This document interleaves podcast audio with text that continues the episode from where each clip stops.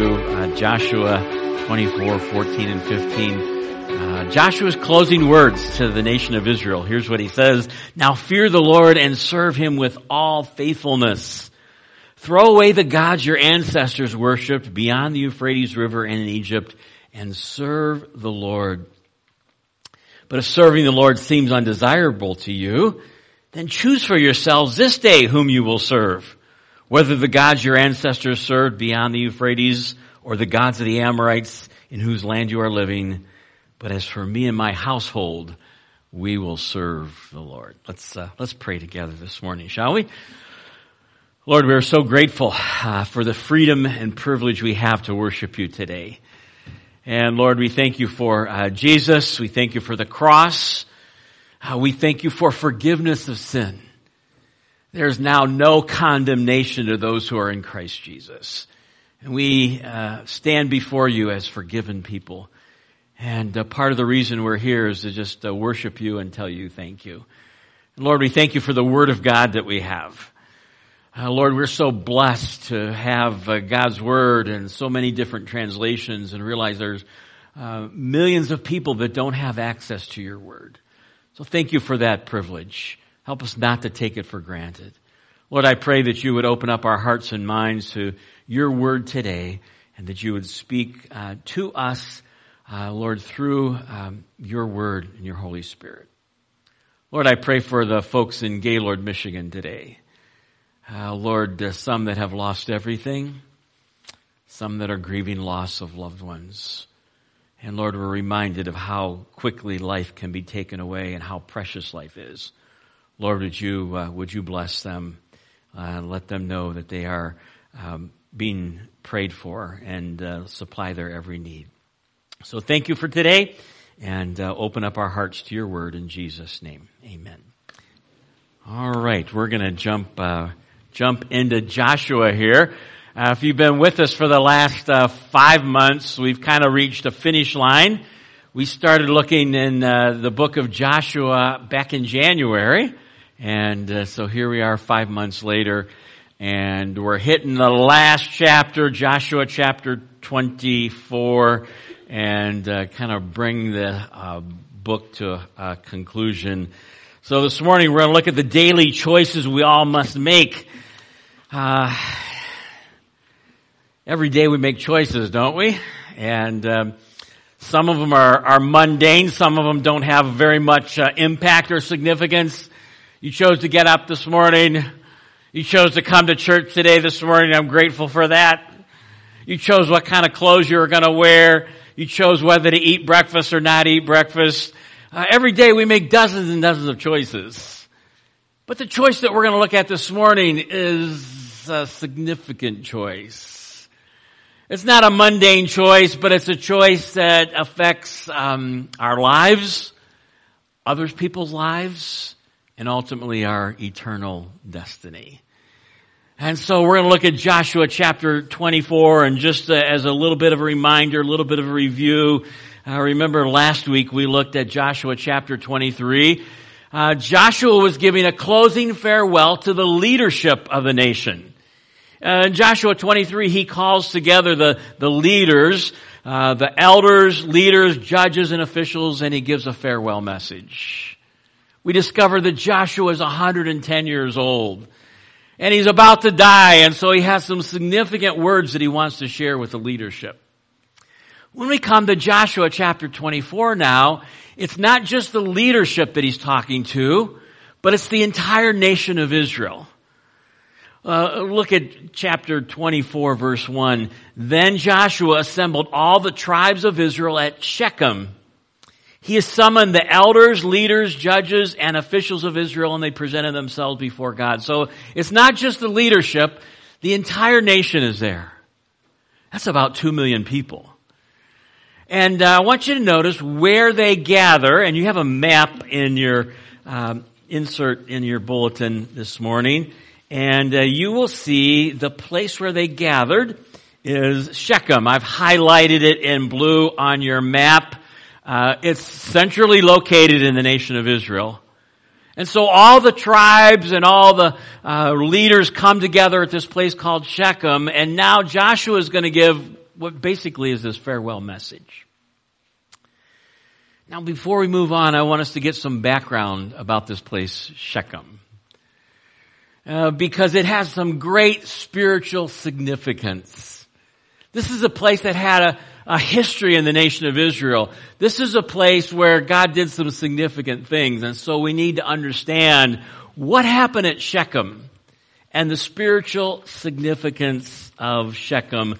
So first of all, we want to discover that at Shechem, was a place of promise. It was a place of promise. Uh, if you have your Bibles, turn to Genesis chapter 12. And we're going back in history about 600 years before the nation of Israel even existed. And Genesis chapter 12 has to do with the call of Abram and the beginning of the nation of Israel and the Abrahamic covenant. We've mentioned it a couple times in our study of the book of Joshua. Uh, Genesis 12:1, the Lord said to Abram, "Go from your country, your people, and your father's household to the land I will show you. I will make into you a great nation. I will bless you. I will make your name great, and you will be a blessing. I will bless those who bless you, and whoever curses you, I will curse, and all peoples on earth will be blessed through you." So, the first part of the Abrahamic covenant, Abraham, you're going to be the father of a nation, Israel and I'm going to bless the entire world through your descendants. That was fulfilled in Jesus. But the second part of the Abrahamic covenant was not just the promise of Jesus coming through the Abrahamic line. It was property. It was land. And so Abraham has this call of God and he gets up and he leaves uh, Haran and he leaves his hometown, which was Ur of the Chaldees, and he makes his way to Canaan. In fact, the Bible says he makes his way to Shechem. Look at it with me in uh, Genesis chapter 12, uh, verses uh, 6 and 7. Uh, let me start in verse 5. So Abram took his wife Sarah, his nephew Lot, all their possessions, and the people they had acquired in Haran, and they set out for the land of Canaan, and they arrived there. Abram traveled through the land as far as the site of the great tree of Moreh at Shechem. At that time, the Canaanites were in the land. The Lord appeared to Abram. Where? At Shechem. To your offspring I will give this land. And so it was at Shechem where uh, God told Abram, this land of Canaan is going to be given to your descendants. And here we are 600 years later, and that promise has been fulfilled. And Israel is in the land. And they've received it as their inheritance. And now they're gathering together at Shechem, the place of promise, where God said to Abraham, I'm going to give your people this, this land, this property. It was not only a place of promise, but the land of, or the city of Shechem was a place of worship. And uh, we'll just look at this real quickly there in Genesis chapter 12, verse 7. The last part says, So Abram built an altar there to the Lord who had appeared to him. So when God said to Abram, uh, I'm going to give this land to your descendants, and he appeared to him at Shechem, what did Abram, how did Abram respond? Well, he built an altar. Well, what's an altar for? Well, that's an altar is for uh, worship. An altar is for a place of sacrifice. And there Abram uh, builds this altar in Shechem and he, he worships God. Two generations later, his grandson Jacob built an altar at that very place called Shechem. And we read about that in Genesis chapter 33. Uh, this is quite a bit uh, time later. And it says in verse 18, after Jacob came from Paddan Aram, he arrived safely at the city of Shechem in Canaan and camped within sight of the city. He buys a piece of property, verse 20. There he set up an altar and he called it El Elohe Israel. It means mighty is the God of Israel. I think that's great that two generations later, Abram's own grandson, Jacob, builds an altar in Shechem as a place, an opportunity to worship God. It was not only a place of promise and a place of worship, but Shechem was a place of commitment. It was a place of commitment. So Moses in Deuteronomy chapter 11 uh, told the nation that when you get to the promised land, I want you to go to Mount Ebal and Mount Gerizim, which by the way is right by Shechem. And I want you to read out of Deuteronomy 28 the blessings from God and the curses from God. Blessings for obedience, curses for disobedience. And I want you to make a commitment or a recommitment to me. And so after the battle of Ai, and we looked at this in our study of, of Joshua, uh, in Joshua chapter 8, uh, we see that's exactly what Israel's doing. And in Joshua chapter 8, we read that uh, now Israel uh, comes together, and it says, Joshua built an altar on Mount Ebal, an altar to the Lord, the God of Israel, just as Moses had told him to. And it goes on to describe how uh, the whole nation comes together where at Shechem and they make a commitment to God. They read the blessings, they read the cursings, and they commit their lives to God. So when it says that all of Israel came together at a place called Shechem, I want you to realize that that was a place of great spiritual significance where God had done some awesome work in the lives of individuals. So that's where Israel gathers. And now we see uh, Joshua's closing message. And in Joshua chapter 24, he begins by reviewing the past. He begins by talking about history. We're not going to take time to read these uh, 11 or 12 verses but um, I'll just hit some of the highlights. But Joshua reviews the entire history of the nation of Israel. And history's important, isn't it? It's important to know history. Uh, someone has said if we don't, you know, learn from history, then we keep making the same mistakes. And and God's given us history to to learn and and um, know where we've come from and what our past is like. And so Joshua wants the people to review uh, the history of the nation and specifically God's faithfulness. And so I'll just hit some of the highlights here. Verse 2, Joshua said to all the people, this is what the Lord, the God of Israel says. So Joshua is being the spokesperson from God to the nation of Israel. Where does he start? Long ago, your ancestors, including Terah, the father of Abraham and Nahor, lived beyond the Euphrates River and worshiped other gods. He goes all the way back to the beginning of history.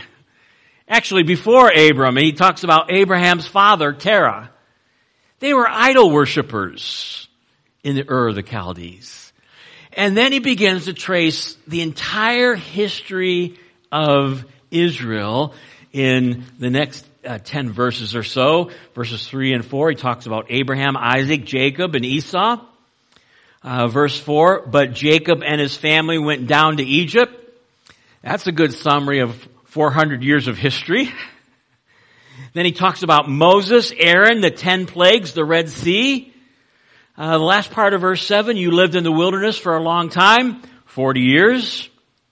And then in 8 through 13, he summarizes basically the book of Joshua. How God brought them into the land, how they conquered the nations and kings that were there. So he's reviewing the past. But as he reviews the past and he reviews the history, one of the things that he wants to point out to the nation of Israel is how God led them, how God worked in their history. In fact, if you uh, read through this and highlight like I did, uh, this is what the Lord, the God of Israel says, and now Joshua talks in the first person. When he says I, he's not referring to himself, he's referring to God. But I took your father Abraham from the land. Uh, verse 3. I gave him Isaac, and to Isaac I gave Jacob and Esau. I assigned the hill country. Then I went to Moses and Aaron. I afflicted the Egyptians. I brought you out. That personal pronoun I is used 18 times. And what Joshua is trying to point out to the nation of Israel is God was involved in your history through the whole thing.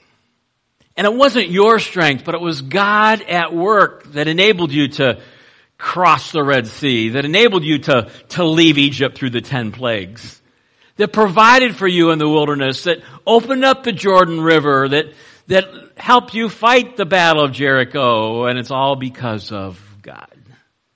And so he's trying to get the nation to reflect on not only their history, but the faithfulness of God.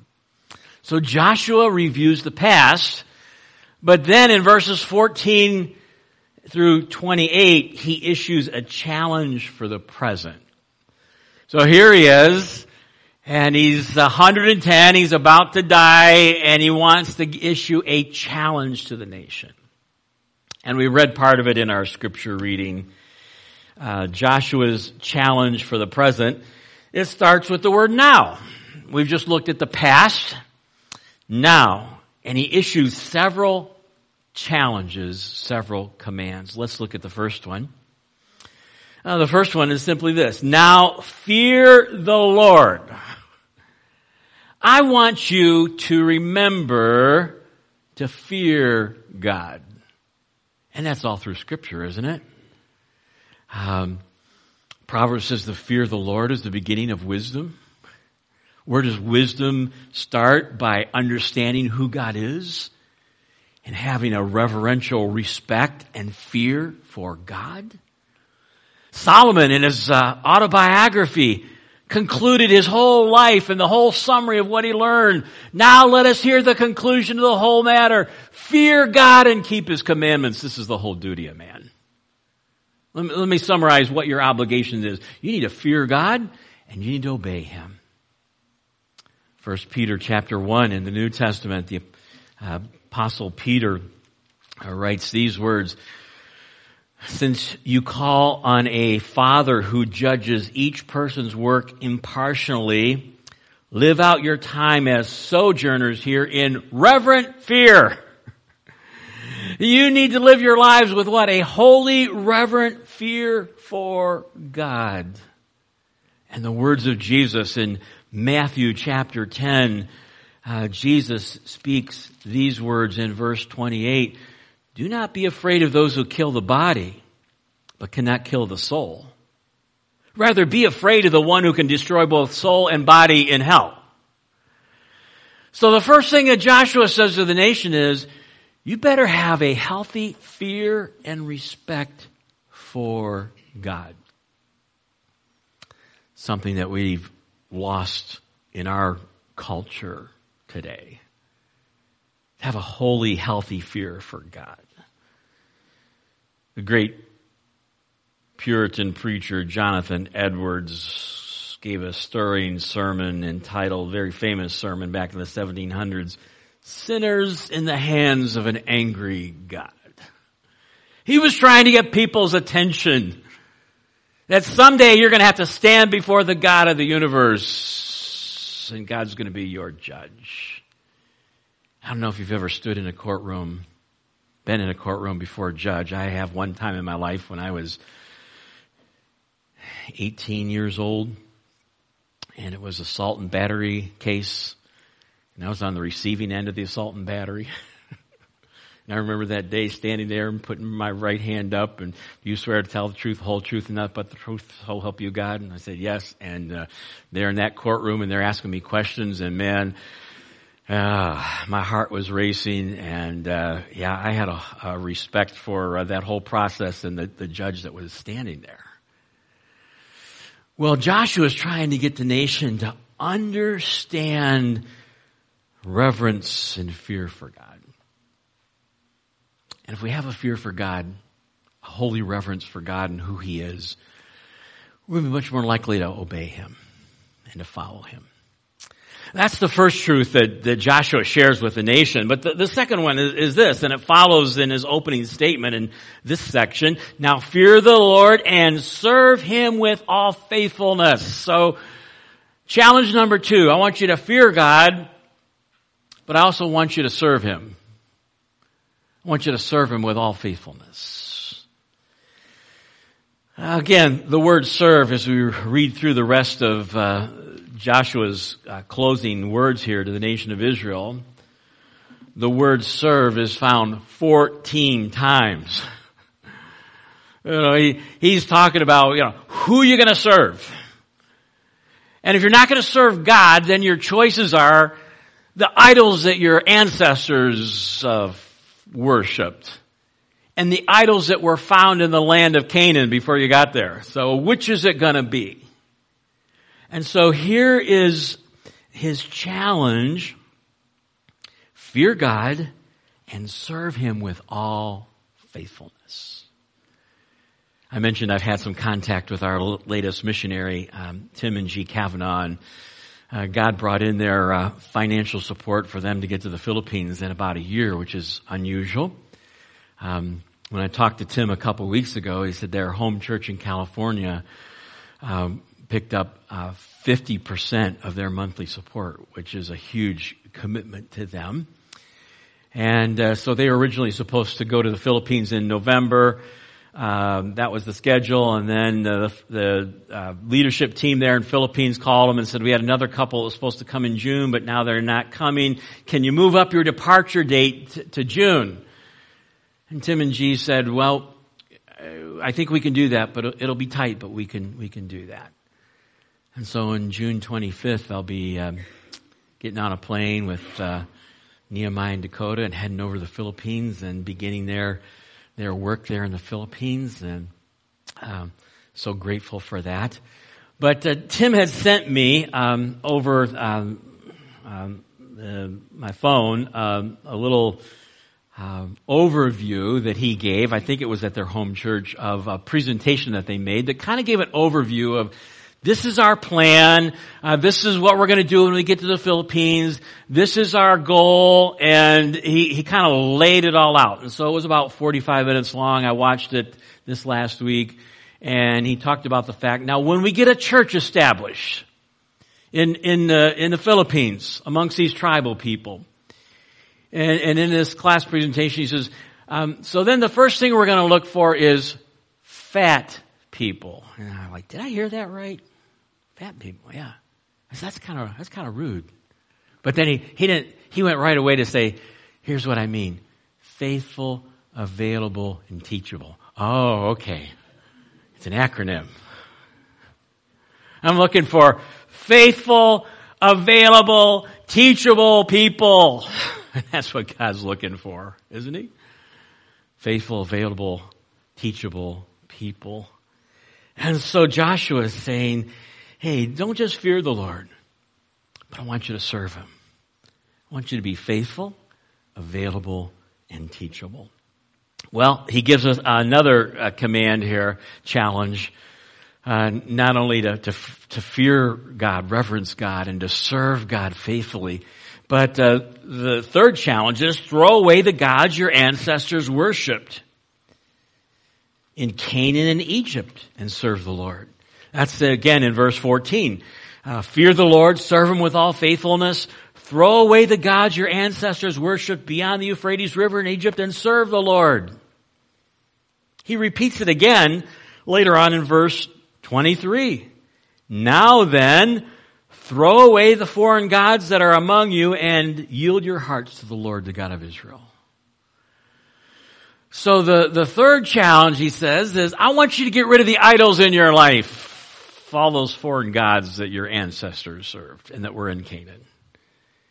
And that's the challenge for us today too, isn't it? That an idol in our life is anything that we place ahead of God in our life. And it's not just a wooden statue, but an idol can be anything. And there are plenty of idols in our culture today. And so he issues the challenge to, to get rid of those gods. And we touched on the, the fourth one already when we read the last part of verse 23. And then he, what's he say? Yield yourselves, your hearts to the Lord.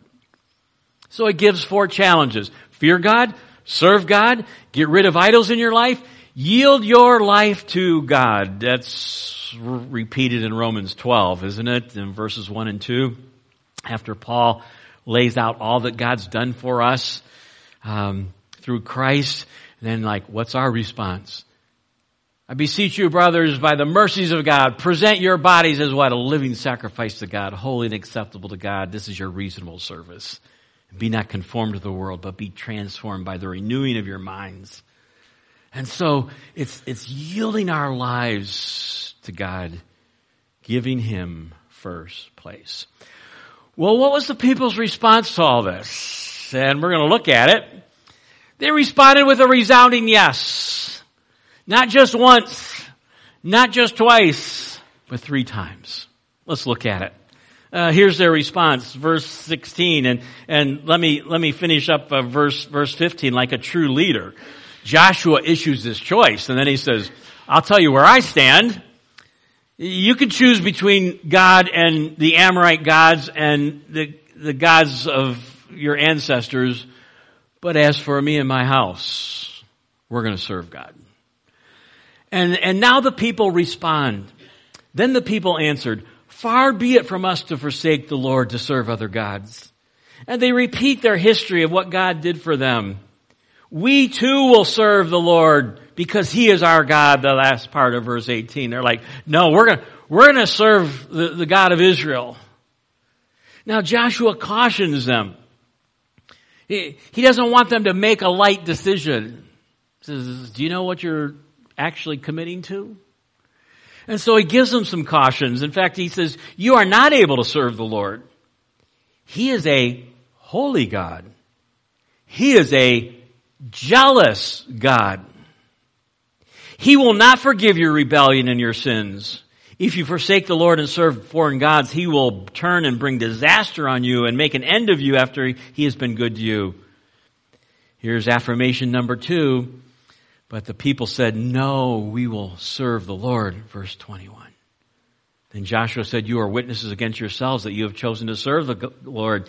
Yes, we are witnesses, they said. Again, verse 24. Now for the third time they reaffirm after Joshua says, get rid of your foreign gods. We will serve the Lord our God and obey him. So how did the people respond when Joshua said, you need to serve God? They said, yes, not just once, not just twice, but three times. The sad part is that while that generation that lived with Joshua served God, it isn't very long in history when we go down the road a generation or two that Israel is far, far from God. And that should speak to us today. Because we don't want just our generation to serve God, but we want what? The next generations to serve Him. And someone said Christianity is only one generation away from extinction, and that's true. God doesn't have any grandchildren and, and our kids and our grandkids have to grow up and what? They have to choose for themselves who they're going to serve. And so, um, they say a resounding yes. And then leader Joshua says, okay, let's make it official. Let's kind of put a, a, a marker in the ground. Let's kind of draw an X and realize this is the spot where the entire nation made a commitment to serve God. So look what Joshua does. On that day, Joshua made a covenant for the people, uh, uh, uh, an agreement. And there at Shechem, this place of promise, this place of worship, this place of commitment, they make another commitment.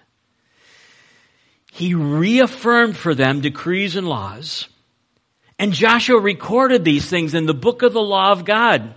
He, he writes it down.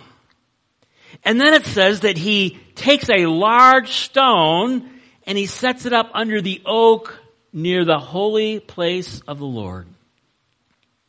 He wants to mark the spot. See, he said to all the people, this stone will be a witness against us. It has heard all the words the Lord has said. It will be a witness against you if you are untrue to your God. So the, they, they placed the stone and, and Joshua wrote it down as a, as a reminder. This is the spot. This is the place where the entire nation said, we're going to serve the true God, Jehovah. Well, the book ends and Joshua begins by reviewing the past and then he issues a challenge to the present. And I already touched on this a little bit. Uh, look at how the book ends. Joshua's life and ministry impacted the future. So he talked about the past, God's faithfulness. He issued a challenge to the present. Serve God, fear God, yield to Him, get rid of those idols. And then uh, we read about the end of the book, beginning in verse 29. After these things, Joshua, son of Nun, the servant of the Lord, died at the age of 110. And they buried him in the land of his inheritance at Timnath Serah in the hill country of Ephraim, north of Mount Gaash. Here it is. Israel served the Lord throughout the lifetime of Joshua. Uh, the, as long as Joshua was alive, uh, the whole nation followed God and followed their leader. Not only that, but they served the Lord throughout the elders, the lifetime of the elders who outlived Joshua and who had experienced everything the Lord had done for Israel. And so the book concludes Joshua dies at 110. And Joshua's life not only impacted the present, but his life and his commitment to God impacted what? The future. It, impacted the lives of those that outlived him. And that's what we all want in our lives, isn't it? To leave some sort of godly legacy that will uh, impact the lives and the generations yet to come. Psalm 78 talks about that. But the close of the book talks about three burials. Uh, Joshua dies, 110. He gets buried in uh, Timnath Serah. Uh, verse 32. And this is fascinating. And Joseph's bones, which the Israelites had brought up from Egypt, were buried at Shechem in the tract of land that Jacob bought for a hundred pieces of silver from the sons of Hamor, the father of Shechem. This became the inheritance of Joseph's descendants. So a second burial. Joshua dies and is buried, but they have the bones of Joshua. Uh, Joshua. Joseph. Too many J's here. Joseph has died a long time ago. Now I want you to see what Joseph said when he died. Because Joseph was down in the land of, of Egypt. And in Genesis chapter 50, the close of Joseph's life, um, verses 24 through uh, 26. Let me read that for you. Genesis 50, 24 through 26. Uh, then Joseph said to his brothers, I'm about to die, but God will surely come to your aid. Remember, they're slaves in Egypt. And take you out of this land to the land he promised an oath to Abraham, Isaac, and Jacob. There's faith. Joseph says, we're not staying here in Egypt. Because remember, God promised to our ancestors, we're going to the promised land. And Joseph made the Israelites to swear on an oath, God will surely come to your aid, and then you must carry my bones up from this place. And Joseph died at the age of 110, same age as Joshua. Joseph said, when I die, and when God comes through and takes you from Egypt and puts you in the land of Canaan, guess what? I want you to take my bones with, with you because I want to be buried in the promised land.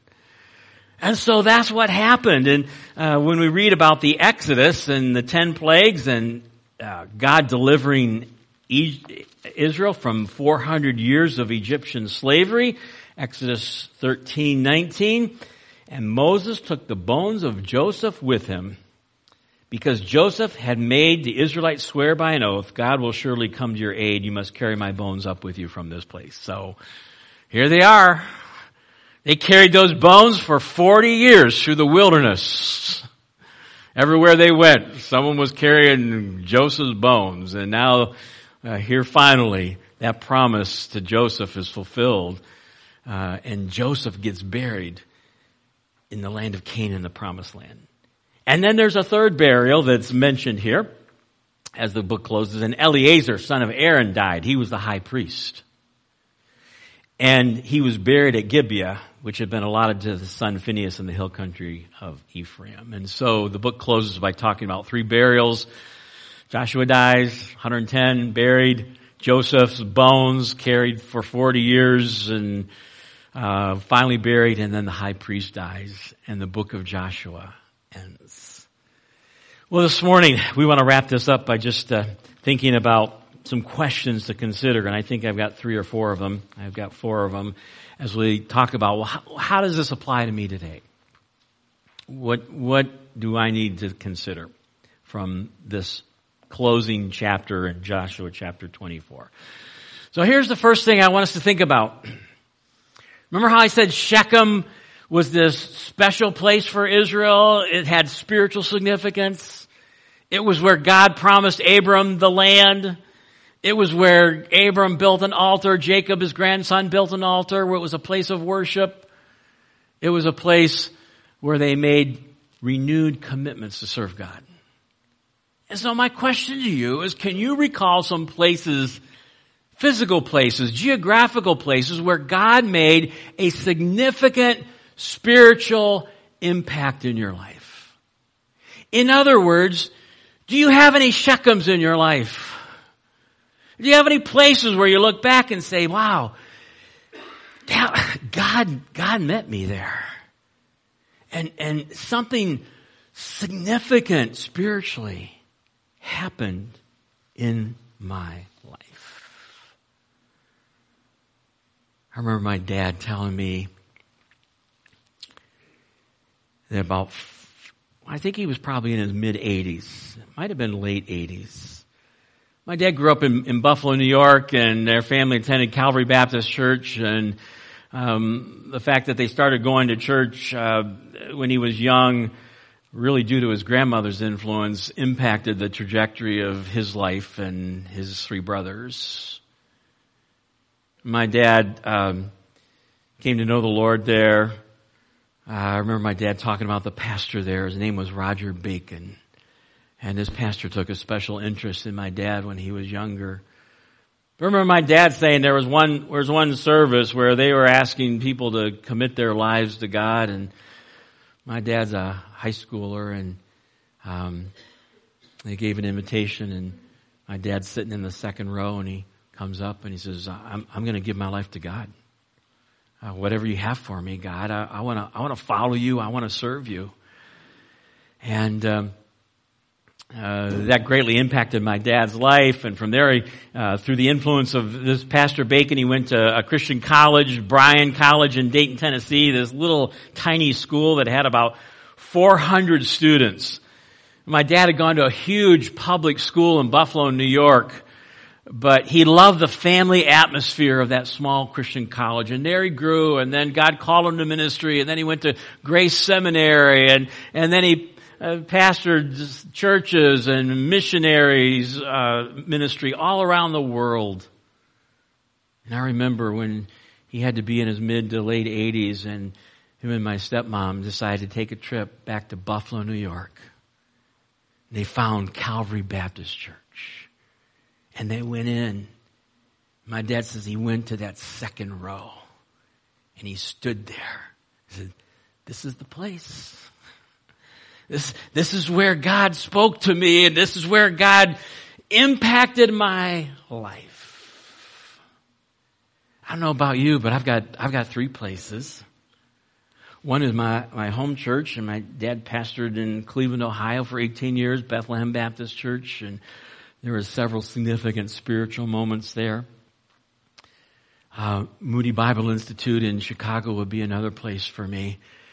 Uh, we're attending a, for about 15 years every May. I went to a pastor's conference there for a week, and uh, uh, God worked in significant ways in Torrey Gray Auditorium, and um, I, I, could take you to a spot where uh, I was up in the balcony and uh, going through a struggling time in my life, and I remember at the close of that service, um, uh, four or five of my pastor's friends came around me and we had a time of prayer, and they just put their hands on me and, and prayed for me. And God ministered in a tremendous way. The third place for us is Maranatha Bible Missionary Conference, where we've gone and vacationed as a family and uh, served the Lord for the last uh, 20 plus summers, and God's done some significant places there. So I hope you have some Shechems, some places where God spoke to you and you can reflect on that. About six or seven years ago, I was downstairs for whatever reason. Um, I know the reason. I was uh, previewing a video series that I was thinking about sharing with the, the, church, and I don't know why I was downstairs, other than maybe the TV and the DVD player was down there. So I'm downstairs, usually by myself most of the time here at the church, and I'm watching this DVD and kind of previewing it to see if it's appropriate to share with the church family. And then I'm, I hear some noise upstairs. And you know how in buildings on, you're, you're down below and the, and then the, you can hear like the boards creaking and I'm like, well, it sounds like somebody's here. And uh, that's fine. And I just kept watching the DV. Well, finally, um, a husband and wife found me downstairs. And I wrote down their names. This is like six or seven years ago, and I, I looked for that piece of paper, and I couldn't find it. So I, I, had their names for a long time. And she's like, and they introduced themselves like, "Wow, just want this is this is the place. We're, we're we're so glad we found this." And they lived in Illinois somewhere, and they were traveling, and like, no, this is it. Do you know what happened here? I I grew up in Manchester and I grew up in a, a, a, difficult home situation and, and I lived downtown in one of those little apartments and, and somebody from the church would, would come by as a young person and, and take me to church and bring me to this church every Sunday. And I was baptized right here in this spot. This was my place in, of, of safety and security. This is where God spoke to me. And uh, I had a wonderful opportunity just to try to um, gave her a little tour of the building and just the little history of the church. You see, this was her Shechem. And she was so glad to come back and revisit the place where God spoke. Well, secondly, we'll conclude here with these next three very quickly. Do you regularly reflect on God's faithfulness in your life? So Joshua's first half of his message was all about what? Israel's history and how faithful God had been. And that's something that we need to do regularly. Not just at Thanksgiving time, but uh, regularly throughout the year as we have opportunity to give thanks to God for his great, great faithfulness. As the hymn says, great is your faithfulness. Number three, question to consider. Do you make a conscious and daily choice to fear and serve God? Do you make a conscious daily choice to serve God? We're all serving somebody or something or ourselves. But the choice that Joshua issues is, hey, we need to serve God. And so I'd encourage you to, to do that and uh, just start, start the day uh, with a commitment to serve God. God speaks to us through His Word. It's a good place to start your day. And we speak to God through prayer. And so just to make that commitment on a daily basis, like here I am, here I am today, Lord, and I want to serve you. And will you help me to see some opportunities that I have to serve you? Guess where it starts? It starts right in the, the home, you know. That's, that's where it starts. And then it broadens out to people that we come into contact with in our community and opportunities to serve in the church and opportunities to um, invest in the lives of a young couple going to the Philippines. Lord, help me to faithfully serve you today. And then the last question is this, and it really comes out of how the book closes. The book closes with three funerals. Joshua, or burials, Joshua, Joseph, and Eleazar. And it's a reminder that life is short. It's a reminder that we're all going to die someday. And so the fourth question is, are you prepared for life after death? Hebrews 9, 27, it is appointed unto man once to die, and then the judgment. And so uh, that's uh, that's what we need to do is be ready. Uh, to make sure that we know Christ is our Savior, that our trust is in Him and Him alone and His shed blood of Christ on the cross. And once we know that, then um, Bible says we're His uh, ambassadors. We're to tell the rest of the world the good news of the great exchange. He who knew no sin became sin for us so that in him we might become what? The righteousness of God. We exchanged our sin, our eternal destiny for God's gift of eternal life. One of the things, and it was in the bulletin and I didn't, didn't mention it, but one of the things that um, out of our business meeting last uh, Sunday, as we prayerfully considered what how God can help us reach out into our community, is that uh, the church body authorized us to spend five thousand dollars on um, the Great Gas giveaway. Have you noticed gas prices lately? kind of painful to fill up your gas tank. And so we prayerfully, uh, as board talked about this and said, well, let's, what if we took um, $5,000 and what if we bought $150 gas cards? And uh, what if we had people then on a certain day, and we're working out the details of this, how this will work logistically, but what if they came to the church and we're able to give them a $50 gift card? But along with that $50 gift card, we're going to give them the gospel, steps to good news or steps to peace with God tract, and just a little note from the church and bless them. I think that would be a good thing to get God's word, the gospel out, and it'll help the community. And I don't think we're going to have to do a whole lot of advertising for that to happen. And you can help us with that too. So once once we find out the date and the logistics, we'll let you know, and uh, that'll be a great great day. We're also going to offer to pray with people every car that comes through. Here's a fifty dollar gas card. Here's a tract tells you how to know Jesus is your Savior. Uh, bless you from the church. And um, hey, by the way, while you're here, um, and I'll uh, take the lead in this, and if anybody wants to join me in this, let me know. Um, how can we pray for you? And I've discovered that very few people decline an offer to pray for them. And uh, we'll see.